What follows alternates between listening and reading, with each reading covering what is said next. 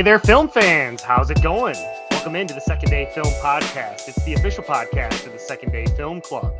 I'm your host, Brandon Champion, joined as always by the movie maestro, Mike Nichols. It is Wednesday, March 29th, 2023. Uh, what's going on, buddy? Oh, man. Uh, it's just a lot, of a lot of stuff happening. Uh, I was glad I got to see you recently and a little sneaky quick uh, trip to introduce my girlfriend to my family. Uh, didn't if you're in Grand Rapids and I didn't say hi, sorry, I didn't tell anyone was coming. You blew But, your uh, cover. You just blew it. Everyone listens to this, man. No one listens to this. I was there for like one one day, so we just spent days with like family, and then uh, I did I ran to champ at the bar. It was St. Patrick's Day, ladies and gentlemen. This man. This is I went to college with this guy, and this was literally the drunkest I'd ever seen him. and just he would not stop hugging me and like saying all the warm things. Catherine was so excited because she likes the show. She's like, "This is what he's really like." I'm like, "No, this is him on like you know ten beers." And she was like, "He's so affectionate." I'm like, "He's not normally like this. He's a very grouchy person." But you were you were just like you literally one time you hugged me, you let me go, and then you pulled me in again. You should see the look on Mike's face right now. He loved every Oh, man. second of this. He just soaked Oh. it all up. You know Oh. what? It's, it's St. Patrick's Day, Mike. I, I'm not, I don't have a ton of Irish in me, but I do have a little Irish in me, and uh, I've always Yeah. been known to get festive on St. Patrick's Day because what the hell else is there to do on St. Patrick's Day? So, uh, cheers to that. But it, yes, it was very nice to see Cheers you in you. person. It was nice to talk about the uh, the podcast in person, and it was very nice to meet your your girl Catherine, of course, and some of your friends who I don't remember their names, but I hope they checked out the Second Day Film podcast because I was definitely uh, I was pumping it pretty big that night. I think I was trying to get us a few more listeners, Mike, to bring us up to double digits or something. Uh, you know, so maybe maybe they'll listen to this episode when we drop it. Uh, but yeah, nonetheless, it was good to good to meet, good to see you and meet some of your friends. Um, and appreciate everyone who's listening uh, tonight. Me and Mike are back on the mic.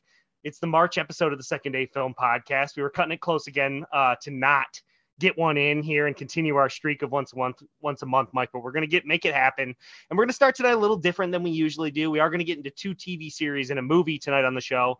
But tonight, first, we're gonna start with the 95th Academy Awards. Happened a couple weeks ago in Mhm. Los Angeles. Um, you know, I I thought it was a pretty good ceremony when you're talking about it overall. Me and Mike are both going to sort of uh, we jotted down you know five takeaways from the from the thing, so we're going to share it, bounce back and forth, see what we took away from it. But uh, overall, Mike, I thought it was a pretty enjoyable Oscars. Honestly, I know you're famously anti-award show, but I think even maybe you enjoyed this one a little bit. Yeah, I mean, I'll, I mean, of course, Michigan Man of the Year is always the greatest award show of all time. But uh, yeah, no, I, I generally kind of think the Oscars are, you know, I the the real people who deserve to win usually don't win, and like there's a lot of like you know preachiness by celebrities who have no idea. Yeah, like uh, celebrities who have never who don't really have as hard days as everyone else, preaching at everyone else, and like there's a lot of like fake behind the scenes politics and backstabbing. And it's just you know I, it doesn't i don't really care for the kind of award show it has historically been but yet i will say champ this year i really enjoyed like getting to see the winners have their much. moment Yeah, yeah, yeah. Okay. I, I I actually did like it this year. I thought like it was pretty good. I thought Kimmel did a fine job hosting. I, I liked his jokes. How he acknowledged like what happened last year. We all know. Yeah. We all know about the slap.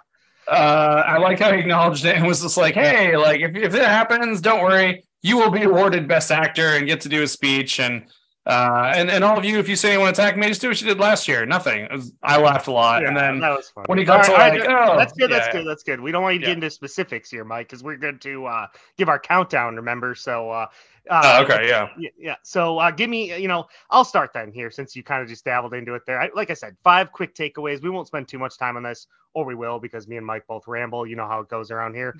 Uh, but you know, I wrote for down for number five. Um, I really enjoyed the uh, out of all the performances. Um, the one that I really enjoyed was um, Naatu Naatu from RRR, the dance one with all mm. of them up there. I thought that was really fun to watch, super electric. Uh, it was entertaining. It kept changing. I never knew like what was going to come next, and it sort of built and built and built. And uh, you could tell that those dancers had the whole place b- bumping uh, once that performance went down. So just shout, I shout out that performance, and that one did end up winning uh, Academy Award for Best Original Song. And RRR is a movie we didn't really talk about, Mike, but holy crap. That movie was yeah. crazy. I mean we never got to it but uh, that was a really fun watch when i watched it. yeah.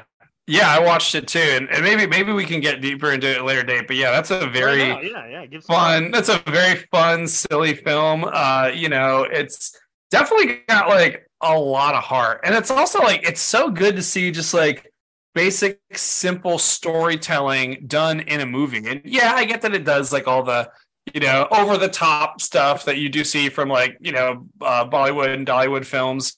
But uh, I don't know, it was enjoyable. I really, I thought our, our, our was a really fun watch, and uh, it made me actually want to go research the people it's based on. Clearly, it's a very, very fictitious version of uh, those two historical figures' lives. What makes you say um, that? but I mean, just some of the stuff, like some of the action was just so ridiculous. I was just laughing, but I was entertained at the same time. Like, yeah. like when he's getting chased by the tiger, like when, the fight when he's like on his, yeah, the fight in the when he's on his back and he's like just shooting people with rifles, and when the animals like come in, and uh, but I liked the way it like you know it showcased the people and giving pride back to them, and uh, I'm I'm glad that one for song it deserved to. It was easily the best song and I love the speech. The one the guy came up, he was great. He uh, he did his um yeah, he did like a little song, a little rhyme. And then the one the other dude who won, all he just came and said was namaste and he walked away. It was I mean like best Oscar speech ever. One word, namaste. Fantastic give your, win. Give me your number five. That was it. The dude who just came up and said namaste and walked away. I thought it was amazing. I was all so right, happy. number four then. Number four, um, ah, Brendan Fraser winning. I was really happy for him. I thought he easily had an iconic performance. It was like I, I cried in the theater. I told you this when we reviewed the movie. Literally everyone in the theater was crying. I've never been in a movie theater where something like that happens, and I was very happy for Brendan Fraser. He's been through a lot. Deserved yeah, was, the win.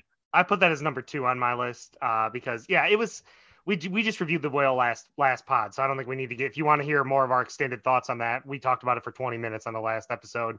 You can go check it out. But obviously, Brendan Fraser's performance in that, the whole comeback story, um, you know, me and both of us being a fan of those mummy movies and seeing him come full circle here with a performance of a lifetime. Uh, and then, yeah, the, the speech he gave, I think it was a little awkward. It was a little goofy, but you know, I just think he was so overcome with the emotion of the moment and just uh, overcome with this that this was him there after what he's been through in Hollywood and for him to be standing up there with an Oscar, you know, I think he was just kind of caught off guard in the moment because yeah, he's been winning awards all over the well, place lately. But yeah, this is this is the Academy Award. You know, you're you're holding yeah. the big one now, and I think that the whole year's events just kind of washed over him, and he was just speaking from the heart.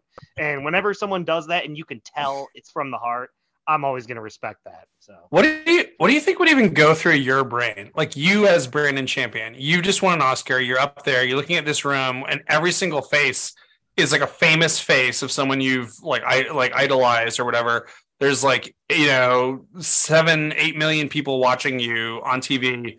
What do you even think? Like, how do you even think you're able to form words? I think I you just got to block it out and like, and honestly, this might sound weird. Just be selfish. Think about you. Huh. If the moment's all about you, let it be about you. You know, accept it with open arms. Take it. I mean, obviously, thank all, everyone who's got you there. I think that's what I'd be thinking about. I don't want to forget anyone to thank while I'm up here. You know, and you see a lot of them go through that actually. Oh yeah. Uh, but they're just like, you know, it's like I think you just gotta you gotta think about your journey. You gotta try and put that into words and just speak from the heart. Speak what say what comes out, and, and obviously you know give shout outs to the people that got you there. But uh, I think that's what you gotta do.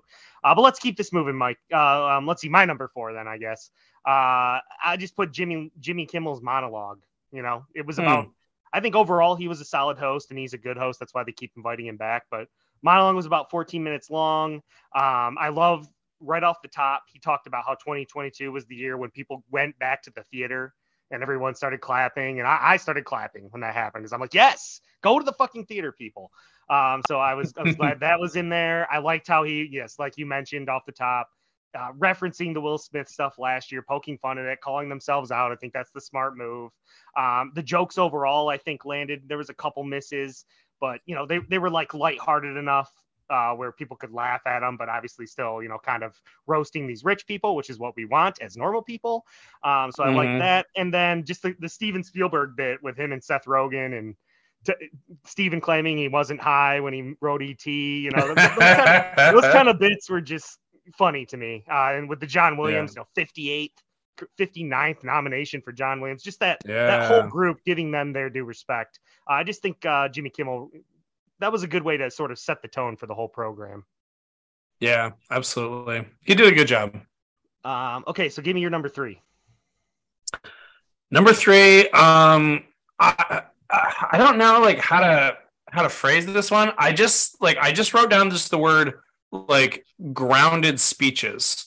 Like I thought there were so many people whose speeches I was like, man, like that was so good what they said. It was so like it, like like responsible and meaningful and, and relatable. Like even though these people just won an Oscar, I, I'm just like, man, like I 100% like relate to what they just said. There's such wisdom. Like, like you know, Sarah Polley, who won Best Adapted Screenplay, um, Paul Rogers, uh, who won um, Best Film Editing for Everything Everywhere All at Once.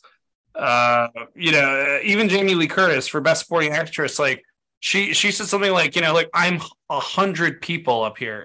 Uh, I'm paraphrasing what she said, but she basically just walked through like how, yeah, like there's tons of people. Like it's not just like one superstar who's up. Like there's an army of professionals who do hair, who do lighting, who do you know uh, like the agents the lawyers the like the publicists the marketing the people who design posters like there's hundreds of thousands of like every single person up on that stage is an industry and you know like it was so humble and the way she thanked people too was really sweet you know her parents and um yeah like in sarah Polley's speech i really like too. And uh the guy who did the editing for like he was like i think it was like third movie. I was like holy crap. And it was just so you could just tell there was no like weird glitz about it with them. There was just something so raw and real. And like i just really liked how grounded all the speeches felt this year yeah, there's a very fine line between going up there and grandstanding and preaching and just like saying something that me- matters to you and just yeah. delivering it like concisely, you know. So yeah. I think that I think I agree with you. Everyone sort of kept it moving for the most part. So yeah, I agree with you on that. Uh, my number three is another performance. I thought Lady Gaga just crushed that "Hold My Hand" performance from mm. Top Fabric. I mean, she's I don't know, man. She's got she's like reinvented herself like what, like 40 times in her career. Like, she, this is the lady yeah. who used to be wearing like meat costumes out to the Grammys, and now she's just up there performing in a ponytail and a t-shirt. You know, it's like just a stripped down. This is my powerful voice. This is a very personal song to me. I wrote it for this huge mega hit song. Uh, and then I, I, just think she crushed. I mean, she's got ama- an amazing voice. So I, I just, yeah. The, the, musical performances are some of my favorite. I, I, didn't love the other ones other than the two I mentioned. Rihanna, I'm sorry, I didn't feel it as much as I thought I would. Uh, but I loved Lady Gaga's. So that's my number three. Uh, let's see. What have you given us? Two. Uh, number two. Uh, man, Ke Quan and Michelle Yeoh's speeches just so sweet, so pure, like so so deserving. Like, you know, I think about everything they both had to do in those roles. Like they had to fight, they had to act, they had to act like with drama, they had to act with comedy. They had like and they were in like almost every single scene. Michelle Yeoh played like I don't even know how many roles in the movie. She was her in every different dimension. And you know like just just hearing their speeches and all the you know all the crap asians americans have gone through in like the last three years but especially even longer in hollywood with like him getting just ignored for years and her kind of being regulated to just action roles and the fact that like they finally got to showcase how good they are and like finally like get recognition um and they were like i think they were the both the first asian americans to ever win those for those awards right like mm-hmm. um and just yeah. in general, yeah, them just I was really happy for them. Both of them, like, and again, I know it's like the Oscars and it's like there's a lot of bullshit behind it, but like those two people deserved like to be praised and recognized for everything they've gone through and how amazing they were in those roles. So I was really, really pleased that they both got honored. Yeah, I put Huy Quan, uh, Quan as my number one. His just his speech again, the raw emotion. You know, right off the top, talking about his 84 year old mom watching at home, and yeah, oh, it's so sweet. Mom, I, I just won an Oscar. Oh. Yeah, I mean, it was. He's like, this and, is the American dream. It was amazing. He's such a sweetheart. Yeah, and it was just it was so perfect. I mean, and you know, obviously people like us who you know watched Indiana Jones and the Temple of Doom were we love this guy. I mean, it's short round. He's a legendary character in our in my mind. I mean, that movie's one of the movies that got me in love or that got me to love film, the Indiana Jones trilogy. Um, so like I have, you know, I watched that movie a hundred times, but that was a great start. It was just so emotional. And then at the end, when everything everywhere all at once won with Harrison Ford up there announcing it and Spielberg in the crowd, and it's just like uh, it's like this full circle yeah. moment that was yeah. unfolding right before our eyes. Like it was just it was perfect. So that, that was my that was moment of the night. Same. Indiana Jones giving the Oscar to Short Round was was absolutely my like favorite moment of the night. And of course, you knew they did that on purpose. They, they knew they're like, who's it going to be so emotional for America to watch win the Oscar for that? And like, and I was really glad that I mean, yeah, the fact that it was Indy giving it to Short Round was really special. I mean, it almost made me tear up. I was so happy for them. But like it was also good to see everything everywhere at once get the win because it was easily the best movie of last year. And like, I don't know. I've said I've said before. You've said it before. There are so many times where we're like, "This is easily the best movie we've watched all year," and sometimes and it's not even nominated. Like you know, Avengers Endgame or like The Dark Knight or something. You know, like easily the best movies don't always get nominated. And the fact that this one was like a crowd pleaser and it was like action and sci-fi and silly and abstract, and yet not only did it get nominated, it like won for almost everything. It was like, ah, finally, that feels right. Like I picked almost every single Oscars when I was watching. I was like, I think that's the best one. I think that one deserves it. And like almost every single time, I was like, wow, the one I thought deserved it got it. Like that yeah. almost never happened. Like I was sitting with like like I think Catherine and her mom, and we were just watching it, and right before they announced it, I was like, so and so should win. And then they won like almost every single time. Like, I, if had we been betting this year, I probably would have like aced it. I think I could have got you on something. Maybe it would have been close. I did an unofficial tally. I was around like 16, 17, I think. So, you know, mm. maybe uh, we didn't do an official tally, but we do watch a lot of movies, Mike. So we should get some of these right.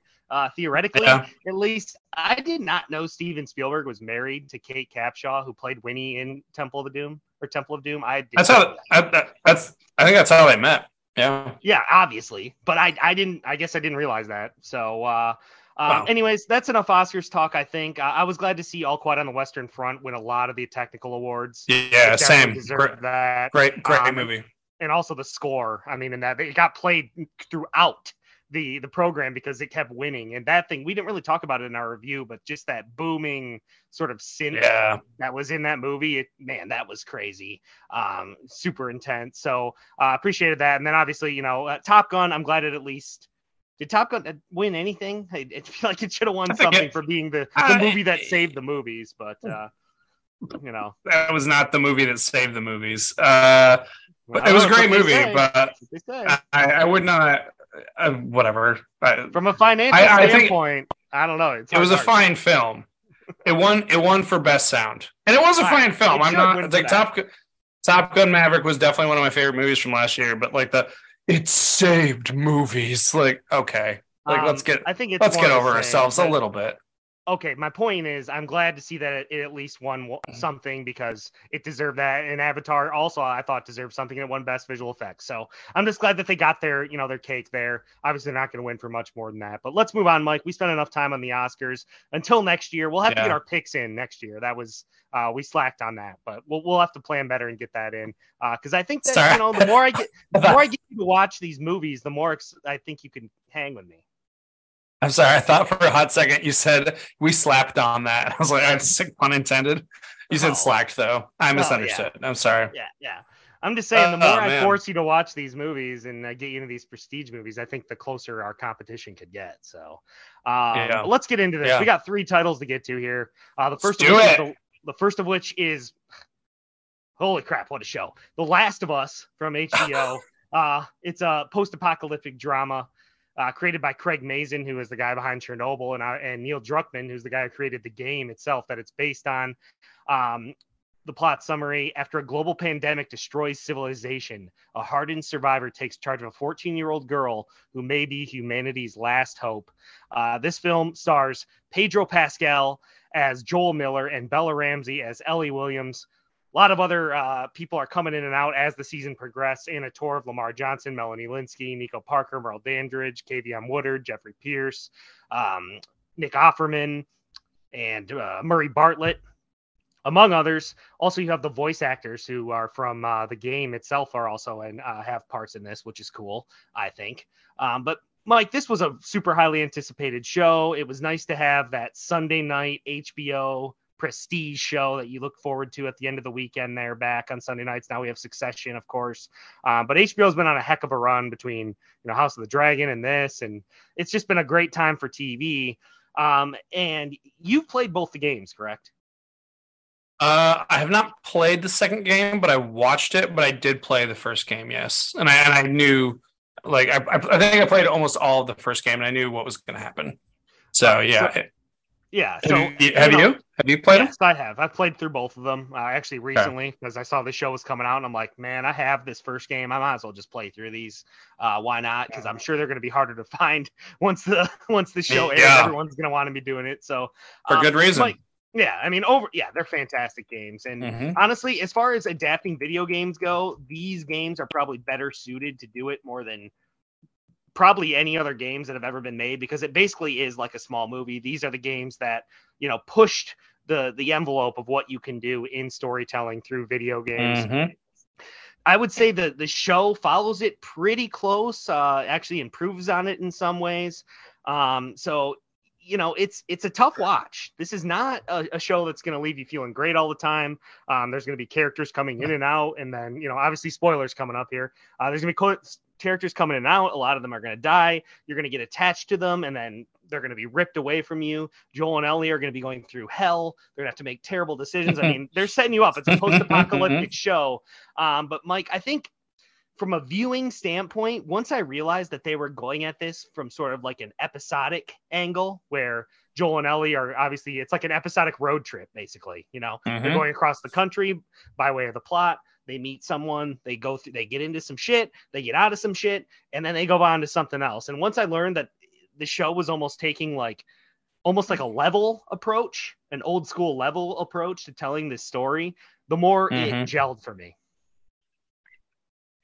Yeah, this was uh, this was a great adaptation of of this game, and I mean it definitely helps that they brought back in um, you know the creators, they brought me back in the writers. Um, yeah, they brought back in I think Neil um, Druckmann to like uh, work on it, and um, uh, yeah, it's clear that there's a lot of love for the game, and it's baked so much into the show that really the show is just almost a pure adaptation of the game. Like so, sometimes even like scene for scene, shot for shot, dialogue for dialogue. Um, it really stays close to the game, except in moments where, and particularly where the writers found where they're like, "Hey, we could make this a little bit more like expanded, or we could make this a little bit more cinematic if we just did this." Um, so they did an incredible job of finding not only what makes the game work as a watchable experience, but also what makes the audience care. Like, what were the moments that the audience cared most about from the game? What connects us? And I think the best example of how they updated it was the Nick Offerman episode, episode three. I should really say the Nick Offerman and Murray Bartlett episode because he's he was also great in it. But oh my God, Bill and Frank's episode, one of the best episodes of TV I've maybe ever watched and easily the best episode of television I've seen all year so far. I know it's still early and Succession's just come out uh, the final season, but man, um, that episode, oh, yeah, I mean it crushes it, you. It was a lot. I mean, and that's that's an example of it's a lot different in the game where it's sort of mm-hmm. like Frank. Mm-hmm. Frank isn't even in the game; he's left uh, him by right. that point. Yes, or yes. Bill isn't in he's, the game. Yeah, is it Bill? well, he's he's. Uh, I think, it's, I Frank. Think it's, it's Frank. Frank. Yeah. yeah. Frank's the one who hangs himself. Yeah. So it's a good example of how what this show does. And you're right, it's a very close adaptation. But what I think this show does that uh, well that so many video game adaptations fail at is it expands on the story that's already there. You know, so I feel like Yeah. some of these directors think that we want like an exact retread of like the game that we saw, and I just think that's a mistake. You know, because we've already Yeah. experienced the game. It's like it's like yeah, you want to have like these nods and you want to reward longtime fans, but I feel like we want us to give us more, you know. And I think the show does it perfectly with giving us backstories for for Ellie even, and for Bill and Frank, and for Sam and Henry, and um, for Riley even, you know, giving us more of Ellie's childhood and.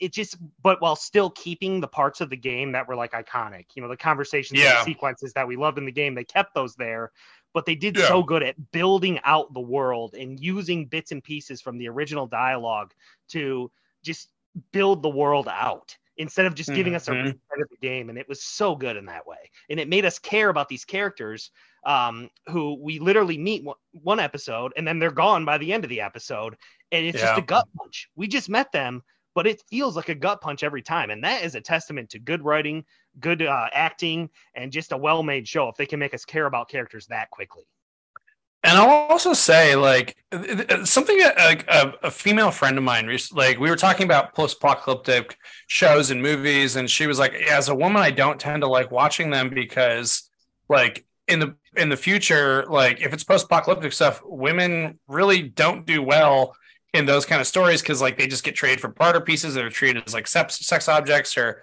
so she's like, as as a woman, like, I have to admit, like, it's not my favorite genre because I feel like the stories I've seen in it, women aren't treated very well, and and unless you're she- Michonne with a katana.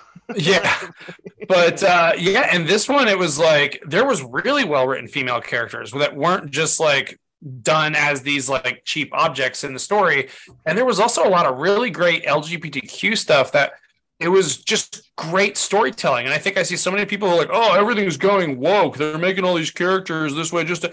and it's like, no, there can be amazing storytelling done with this. That's not like like super preachy, but also super relatable and human. And this is the kind of show that's an answer to like maybe both sides that argue about this kind of stuff where it's like, hey, these stories deserve to be voiced and have a place. And it can be done really, really well with like with these kind of characters and, and they did it. And like I'm so proud of them for for doing it like with such beautiful justice. It was I have, awesome.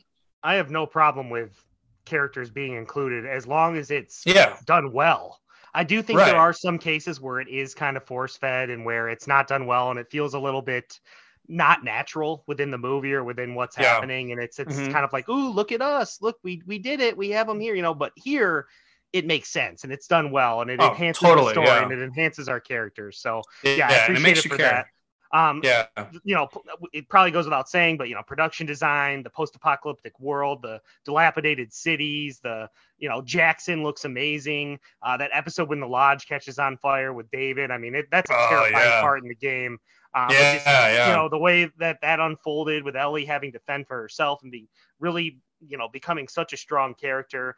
Um, there's not a lot of people, and I've heard a lot of people talk about this. You know, for a show that is, you know, involves infected there's really not a lot of infected in the show. You know, we get the we Yeah, the, no. we only saw two clickers. You know, we get the two clicker scene when they're going through Boston. We get the huge, you know, with the bloater, um, you know, the big the big mass invasion, and then we get a little bit towards the end, but really like the last three, four episodes, there's hardly any infected. And I think that's kind of purposeful because the point of this show is it's called The Last of Us. You know, it's not about Mm. whereas, you know, what's another what's another big show? It's called The Walking Dead. Well, yeah, it makes a lot of sense for there to be a lot of Walking Dead in that. This one's called The Last of Us. It's not about the infected. It's about the people that are trying to survive in this world. And obviously that's told through the story of Joel and Ellie, two characters embodied by Pedro Pascal and Bella Ramsey that yeah, great I don't know, I've been. I don't think I've ever been more connected to a pair of characters on screen than these two. I mean, there's other ones, Sam and Frodo. You know, we're probably I'm yeah, probably over- yeah. I'm probably overstepping there. I mean, there's a lot of characters I've connected to, but uh, I don't know. I was living and dying with these two, man, because just the way that the writing flushed them out, it's it's incredible.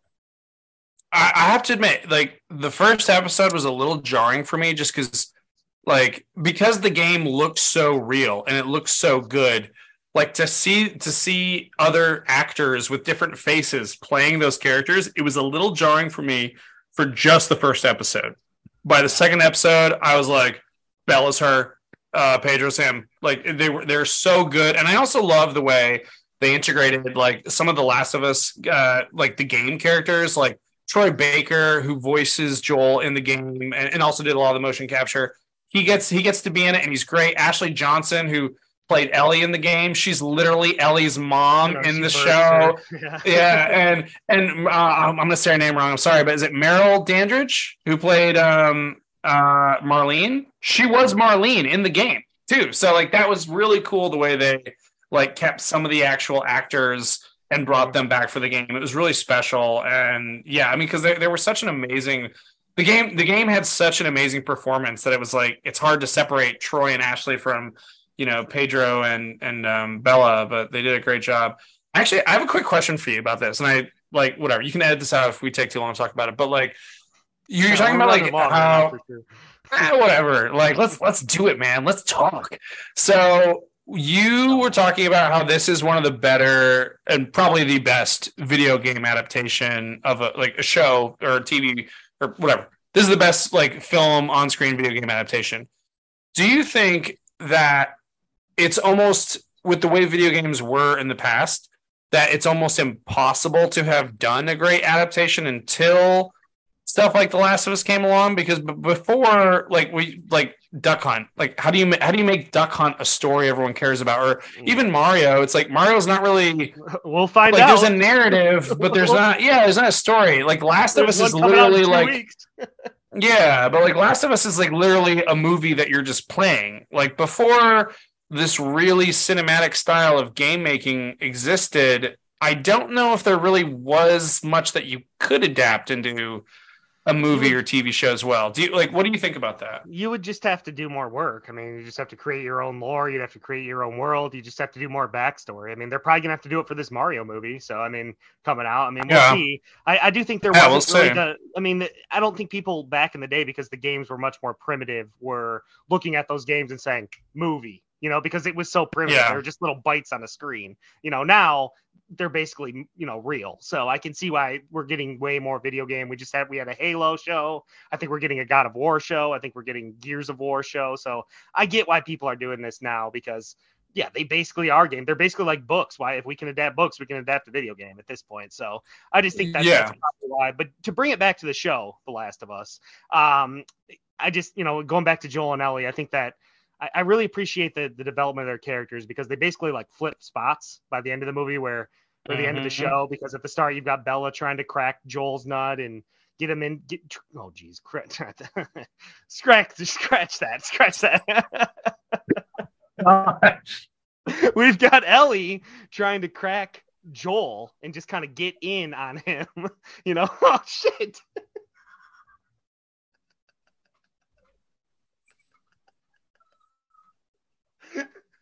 Yeah, Oh. least, least, I'm leaving this in. I don't give a shit. This is hilarious. I'm leaving it. Ellie is trying to get Joel to open up to her. Oh man, he won't yes, because he's yes. guarded by the trauma of his past and Sarah. And then by the end, after she goes through the David ordeal when she was nearly raped and she had to bash this guy's head in, Joel's trying yeah. to like talk to her about games and I want, want me to teach her how to play gu- guitar. And Ellie's fundamentally changed as a person, and so they've kind of yes. flipped in that way. So I just love the that sort of dynamic between them those two all the way through. And, and as we know uh, uh, having played the second game uh, it's about to get a lot more complicated particularly with what we see with joel's choice uh, at the end of this episode. The one gripe i had mike that the finale was kind of weird. You know i think they shot it you know not trying to like glorify violence and trying to show it as like you know this is a big decision that joel's making killing all these people to come save jolie and kill the doctor but they really didn't shoot it like it was some sort of big action set piece. They really shot it like, oh no, look at this terrible thing that Joel's doing, which I guess is fine because through the entire show, they really are putting a lot of emphasis on the value of human life. How every yeah. person who dies, no matter how terrible, it's a loss. It's tragic. And they, they really do that in the episode in Kansas City when he kills the guy. And every loss you feel it in this uh, in this show. So I guess they're trying to like not glorify what's happening. But I guess I was hoping for just a little bit more fireworks in the finale. Uh, I don't know. I, I liked it. I, I think it. Uh, I mean, I played the game, so I, I, knew exactly what was happening, and even like the uh, what we would do after each episode, we would we as soon as the episode was done and we watched the little like talk afterwards, we would just pull up like a YouTube clip of like the show like moment from the game and we would just watch that and yeah like it's almost like shot for shot line for line the way it ends so um and it did it did set up season two which uh yeah oh man if that's have- gonna be you don't know what's coming in season two, people, Yeah. it's a Yeah, yeah. won't spoil it now. get ready Uh, it's a doozy, and uh, you know, I, they, they, I think they announced they're going to do a third season, or they're thinking it's a third season. they're now, i think they think they said they're gonna split game two in into two seasons which makes sense it's pretty long but also you know But I don't. yeah I don't think we're gonna lose. I don't think some things that happen early on in the game are Uh-huh. gonna happen early on in the show. I don't think that's. Uh, no. redo. I think- adjust it. I think they'll end season two with uh we'll call it the golf club scene. Oh God. Yeah. I don't even want to think about that. But uh, what's your grade for the show? Yeah. though, for at least for the first season. A plus. Yeah, I think I'm at an eight and a half. I got to knock at the half point just because the finale didn't totally wow me, but it's a very good show, and I have no problem saying that it's the best video game adaptation of all time. I'll just Easily. Yeah. Easily. Um, so if you haven't seen it, I mean, the whole world was basically watching it, but uh, it's on HBO Yeah. Max now. Uh, all right, moving on to the only film we're going to talk about here today, Mike. It's called The Triangle of Sadness. It's another satirical black comedy. We love black comedies on this show. We're all. Apparently. Uh, We are. Yeah. It's directed by Ruben Ostlund. uh, a fashion model celebrity couple join an eventful cruise for the super rich. there you go. Harris Dickinson and Charlbi Dean are those two models. Um, you know, we've got other actors here. I don't really heard of these people, Mike. I don't know about you, other than Woody Harrelson, of course, who is hilarious. Yeah. Um, I didn't know anyone uh, but him. but here we are, Mike, with another movie. You know, we've had Glass Onion, we've had White Lotus, we've had The Yep, Menu. yep. These movies that are just like making fun of rich people, basically, just for being rich. Like, it, I know that, Mhm. they're not supposed to represent like normal rich people. I think they're supposed to represent like grotesque, terrible rich people. But uh, man, we sure do like to hate on the rich. Is it because is it because we ain't the rich? Is that why we hate on them, Mike, or what is this?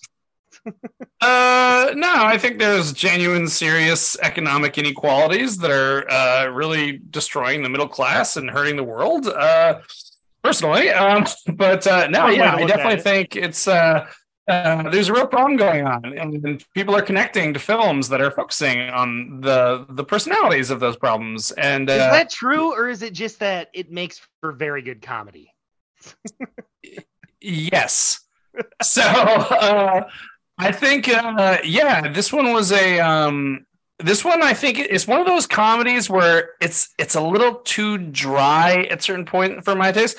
Like I really liked the intro scene where they're talking about the meals, and I like the way the this the script does a really good job of flipping power positions back and forth between characters where you start a scene and you think one character is like the one in control of the energy or or the conflict or something and then something happens and all of a sudden everything is flipped. Like in the first scene they're talking about the bill and then it goes from being like him feeling bad about it or something to then realizing oh she's the one who's actually maybe not paying. And uh then you know with the yacht like all uh, the, you know there's a thing that happens with the yacht uh and then all of a sudden they're on an island and all of a sudden all these rich people who don't know how to actually do survival skills all of a sudden it's uh you know abigail uh the only one uh the cleaning lady she's the only one who knows how to like catch fish and, and handle stuff and now she's kind of becoming a little tyrant over everyone and once she gets power she's willing to use violence to keep it even if it means holding off rescue.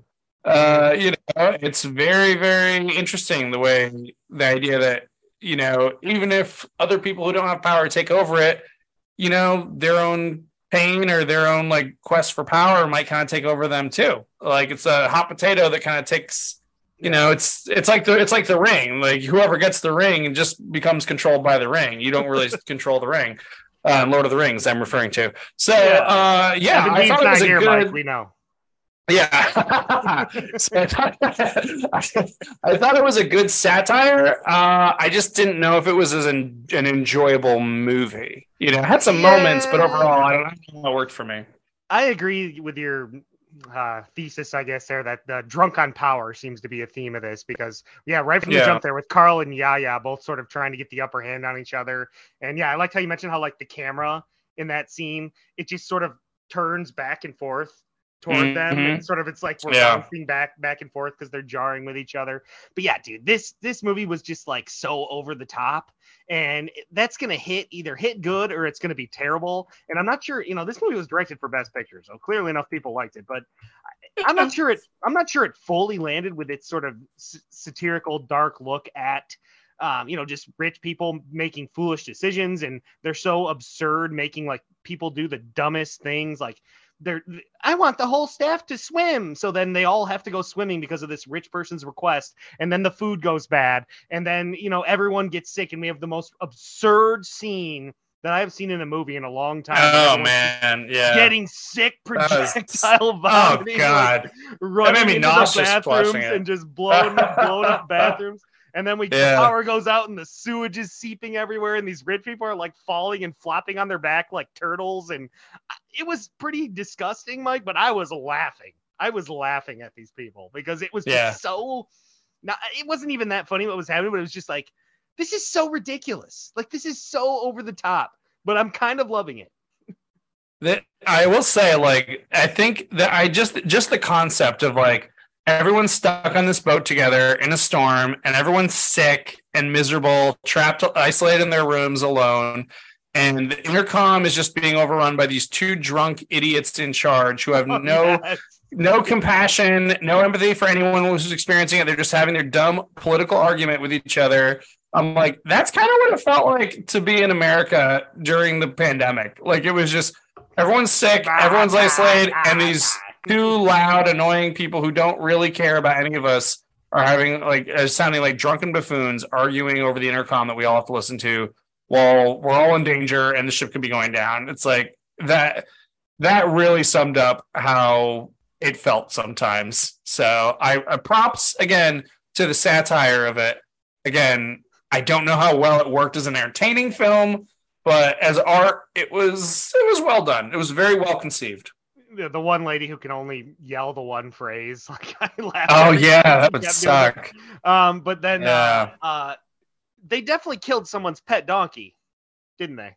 Like, because the Uh, resort's like right, probably. because the resort's right over there. Like, just Yeah. just bash its head in for no reason. And there's It's- so- like, it's so. This is this movie. This movie's clearly about just the extra, extravagance of the rich. Yeah. The, the, the frivolousness of the rich existence. You know how they are so selfish. They don't. It's the same stuff we talked about with White Lotus. Same stuff What's we talked with- about with with uh, Glass Onion. I mean, What's with donkey? What's with donkeys getting killed in films this year? We got we got this. We got uh Banshees. Jenny. Is- Yeah, Jenny. yeah. Wasn't there an entire movie about a donkey that was running across country? I'm pretty sure there was an entire movie this year about a donkey. It's called like EO or something. About a donkey that's like trying to make its way across the country. I'm almost positive. Uh, this happened this year. Like, what's with all the donkeys? You guys are a bunch of bunch of jackasses making these movies. Um, what would you, what grade would Uh, uh, you might have got it wrong? What grade? would EO. It's it's it's EO. It's, It's a film. about a it- donkey. it's a 22 drama road movie. It follows the life of a donkey uh, in a Polish circus. It, it was nominated for best international feature film. It's the year of the donkey. Yeah, it is. Yeah, it is. Um, Yeah. What grade you give it? Uh, pull mine up. I give it a B minus because I thought like the satire was really the whole time I was watching. I was like, hmm, I get it. Like, nice, and yet I wasn't enjoying it. So it's tough. Like C plus, B minus, one of those two. I don't know. I didn't like it as much as those other movies we mentioned. So Oh no, can't put it no, no, that no. So, Yeah, um, seven for me.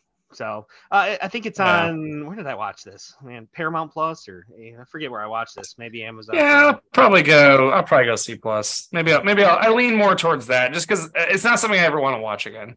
yeah. like I watched once, I'm like, okay, I don't need to watch it anymore. Yeah, I give credit for. I get it. I give credit for mo- these movies being made, and they're. I guess they're entertaining enough when you watch Yeah, them. But don't know, totally. we're getting so many of them now. I think there's some better ones that tackle this same subject matter that are readily available right now. So yeah. Yes. The the yeah, White Lotus tackled everything this tackled, but a little bit better. So yeah. All right, and then Mike, uh, the, the last uh, title we're going to talk about here today is another TV show. I watched all eight episodes today. My a rare, nice, a rare, yeah, for me. How did it, how did it how did it feel to binge? You know, for uh, shows like this, you know, half hour shows, yeah, easy watchers. I think it's fine. It's shows like Game of Thrones, like Succession, like even Last of Us. These heavy shows, I just don't think you get as much enjoyment out of them if you binge them. But by the uh, way, we're, we're, talking we're talking about the bear. I don't know if we said that yet. The show he binged was the bear. That's what we're I'm talking getting about. there. I'm getting there. I'm getting there. It's the All bear right. on FX or uh, on Hulu FX. Uh, it's a young chef from the fine dining world returns to Chicago to run his family sandwich shop. The show was created by Christopher Storer and it stars uh, Jeremy Allen White, who I had never seen anything. I know he's from Shameless uh, on Showtime, but mm. I never watched that show. Um, so this is he's, kind of my he's first amazing. Exposure, first exposure to this. Uh, Ebon Moss-Bachrach, I've seen in a few things like uh, The Punisher. Uh, I've, I watched him in. He's been in a few other stuff. He's one of those recognizable faces. Uh, Ayo Edebiri, uh, Lionel Boyce, Liza Colón Zayas, Edwin Lee Gibson, Corey Hendrix, uh, Richard Esteras are the other people in this who uh, you, you, might have heard of. Oh, Oliver Platt makes an appearance. Uh, Jon Bernthal makes an appearance, and Joel McHale makes an appearance as a terrifying New York chef. I would never want to work mm. for that guy. Um, no. but uh, Mike, no. this is a show you watched a long time ago. You've been telling me to watch it. We were trying to think of something to review here. It's you know right after the Oscars and there wasn't really a ton coming out of there is there is stuff some stuff coming out. So i decided to watch the bear. I'd heard it from a lot of people.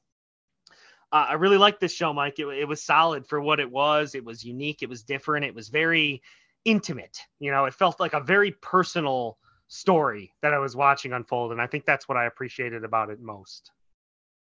Yeah, I I have to admit I've never worked in a kitchen or in a food like I've never worked at a restaurant.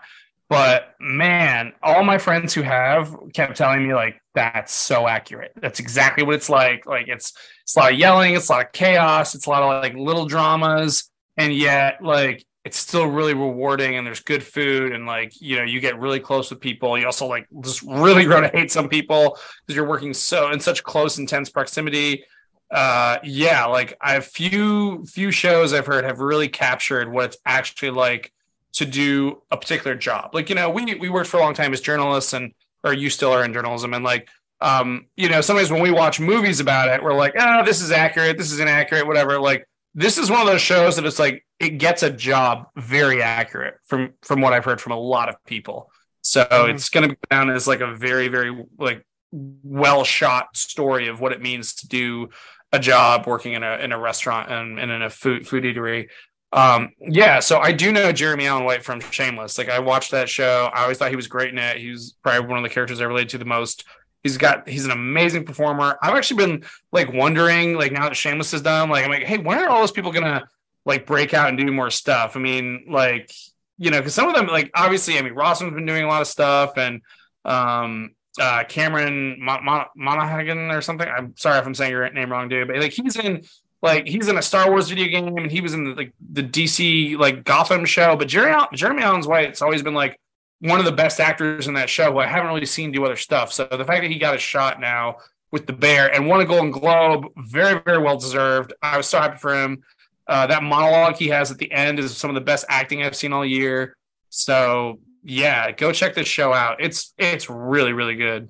Yeah, I mean it, the intensity of the kitchen is all right there. I mean it's you know and and the filmmakers or the showrunners do a very good job of sort of putting us there in the kitchen with these people, uh, sort of winding through the you know the kitchens and the coolers and the back rooms and the storerooms, and you see where all these different people are in the kitchen going nuts, yelling at each other, uh, chef going crazy. Um, it, you could really feel that, and it's a very chaotic show. Uh, maybe that's why I was getting like whiplash vibes, like actual mm. whiplash from watching, but also like yeah, yeah, feeling when you watch the movie Whiplash. The movie, yeah, the movie, yeah you know, it was just someone yelling at you and the intensity and the ferocity of instead of instead of drumming, it's chopping. You know, it's like, mm-hmm. but it mm-hmm. feels sort of like the same sort of vibe that that movie puts you in.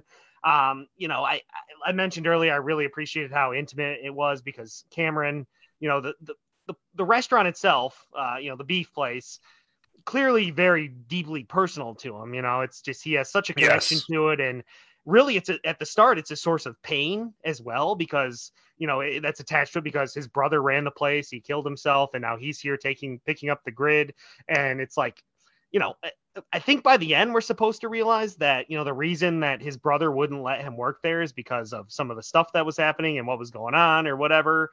And you know he was just trying to protect him by not letting him work there and stuff. I don't know. It was I, I just I, I, can see why he would feel a little bit slighted by not being allowed to work there. But you can tell if this whole restaurant, it's more to him than just a restaurant. It's like almost like a representation of his now shattered family. And for that yeah. reason, what's happening feels elevated. There feels like there's more stakes than there actually yeah. is. Yeah, and I think also just focusing on characters who I mean, we're getting a lot of shows like you we just pointed out in the last review, we're getting a lot of shows about the super wealthy. But um it's nice to like see shows about the super not wealthy, like the struggles, the day-to-day crap, like the, the, the annoying jobs, the the regular obnoxious customers you have to deal with. Like it's great to see some of the things that we all relate to, at least more of us relate to the most. Like like you know, Succession's amazing. I don't really relate to the the Roy's daily problems of like, oh, my helicopter's late. Someone won't take my billion dollar deal. I much more relate to like you know uh, an apartment that doesn't always you know work for you, or not having enough money to do certain things you want to do, or having to work at you know sometimes job the work isn't going so great at your work that day, but yet you have to stay and like you have to just deal with that stress or like I, I love how relatable this show is, and it's nice mm-hmm. to see sometimes more the daily crap we all go through getting a TV show, so we can all be like, yes, that it's that's why The Office was such a great show because it's like almost everyone related to it. So good, good for them for turning this into a like a show. Every, everyone just did a great job involved. What's your read on the on the first scene where you know he's got the bear coming at him, and I I just took it as like you know, it's the bear represents sort of like the weight of the world and the weight of this restaurant yeah. coming at yeah but it's just like yeah. an actual representation of the bear. And you know, obviously, we learn at the end he's going to rename this place the Bear. Bro, I was like, what? Why is it the Bear? What is the bear? What is the Bear? I'm like, oh, his last name's Berzatto, Berzatto. So that's what it's got to be. I was like, oh, okay, that's the tie there. I got. It. I I didn't. I guess I didn't pick up on the name, but their name uh, I mean, yeah, but I that's a it's not bear it's berzatto like i, yeah, I guess i took the bear in the movie in the show they called it that's yes Yes, they did. I took the bear to be like kind of a symbol of like the grief of his uh, brother, or also just like just like the pressure of responsibility, where or whether it's like got to pay your bills on time, like this big bear's coming to get you unless you get away, or like got to get all the food done, and like the pressure of a restaurant. I took it as the idea of like a combination of the grief of the shadow of his brother and his brother's legacy mixed with like the the high pressure like life that he's living in. That that's kind of where I took it to mean. I think identity. I think yeah. both those things can be true. And then him yeah. naming, yeah, him naming it the bear at the end yeah, could also be taken move. as could also be taken as he's not running from it anymore. He's embracing it. Mm-hmm. So mm-hmm. Uh, I think that that's pretty cool. Um, but yeah, Mike, you mentioned it. I mean, the performances across the board, these characters we got, uh, you know, um, who did I love? Oh, Sydney, the character Sydney, uh, Richie yeah, from Bachrach. I mean, the guy who crushed guy, it. Marcus, who's learning to be a baker. I mean, all these characters, like in a very short time, become very important to you. In the, I, th- I just think the combination of the performances, I love the music that's playing throughout this. It kind of adds the chaotic nature or what's going on on screen.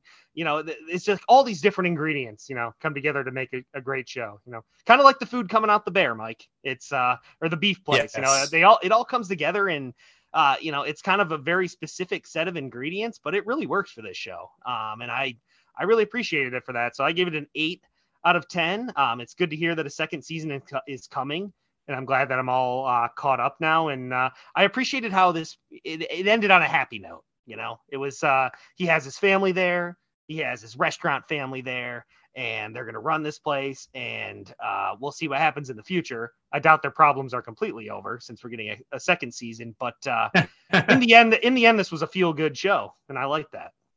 Yeah, yeah, I give it an A. I really thought it was just excellent. Like even if it was just a, like even if they never did it anything more of it, and it was just like a one one season miniseries, like it was great. It put me in that world, made me care about the characters. Gave me an incredible performance uh, from Jeremy Allen White and everyone. I also really liked uh, Sydney's character and the actress. I thought she was really, really good. Um, Ao but yeah. That's what I'm going with. Ayo Edebiri. That's what it looks A. like. A. Well, they well AO got an A. Yeah. There Ao you go. Ao A A for the bear. Go watch it. Check it out. It's on Hulu. For sure. Um, and I think that's going to do it for today's episode of the Second Day Film Podcast. I think we went a little long here tonight, Mike, but that's okay. Uh, we had to get through those Oscars. I'm glad we didn't just completely ignore the Oscars. Uh, and it was a good show. There was a lot of good, good stuff to talk about there. Glad we got these shows in. Appreciate everyone for listening.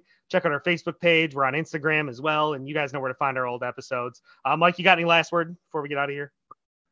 Uh, glad no one got slapped at the Oscars this year. Oh, that was a win. Yeah, no, no Yeah. physical violence. Uh, No one got slapped. Oscars. Yeah, that's a nice win. It's always nice when no assaults occur on live television. Mhm. All right, Mike. Uh, well, that's going to do it for today's episode. Again, appreciate everyone for listening. So, for Mike Nichols, I'm Brandon Champion. Thank you once again for listening to the Second Day Film Podcast. We'll talk to you next time, and we'll see you at the movies.